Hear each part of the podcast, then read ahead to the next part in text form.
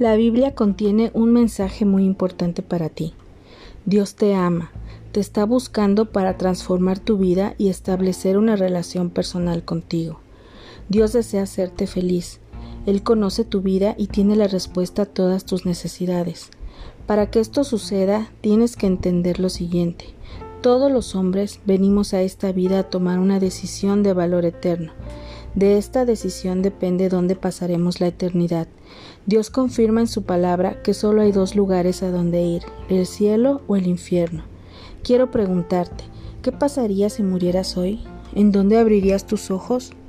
Dios dice que para ir al cielo tienes que nacer de nuevo. Jesús le dijo a Nicodemo, os es necesario nacer de nuevo. Juan 3:7. El Creador explica en la Biblia cómo nacer de nuevo cómo salvarse. Es muy sencillo y tú puedes salvarte hoy. ¿Sabes cómo? Antes que nada, debes reconocer que has pecado. Dios creó al hombre por amor y lo creó perfecto. Le dio el don de la libertad. Y la Biblia enseña que el hombre ejerció esta libertad apartándose de su Creador el día que pecó. Dios dice que, por cuanto todos pecaron, están destituidos de la gloria de Dios. Romanos 3:23.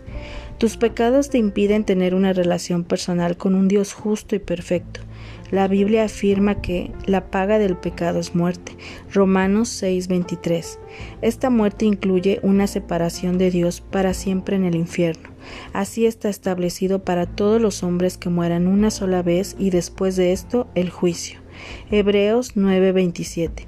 Esta verdad es horrible, el infierno es real, pero es exactamente la razón por la que Cristo vino a morir por nosotros.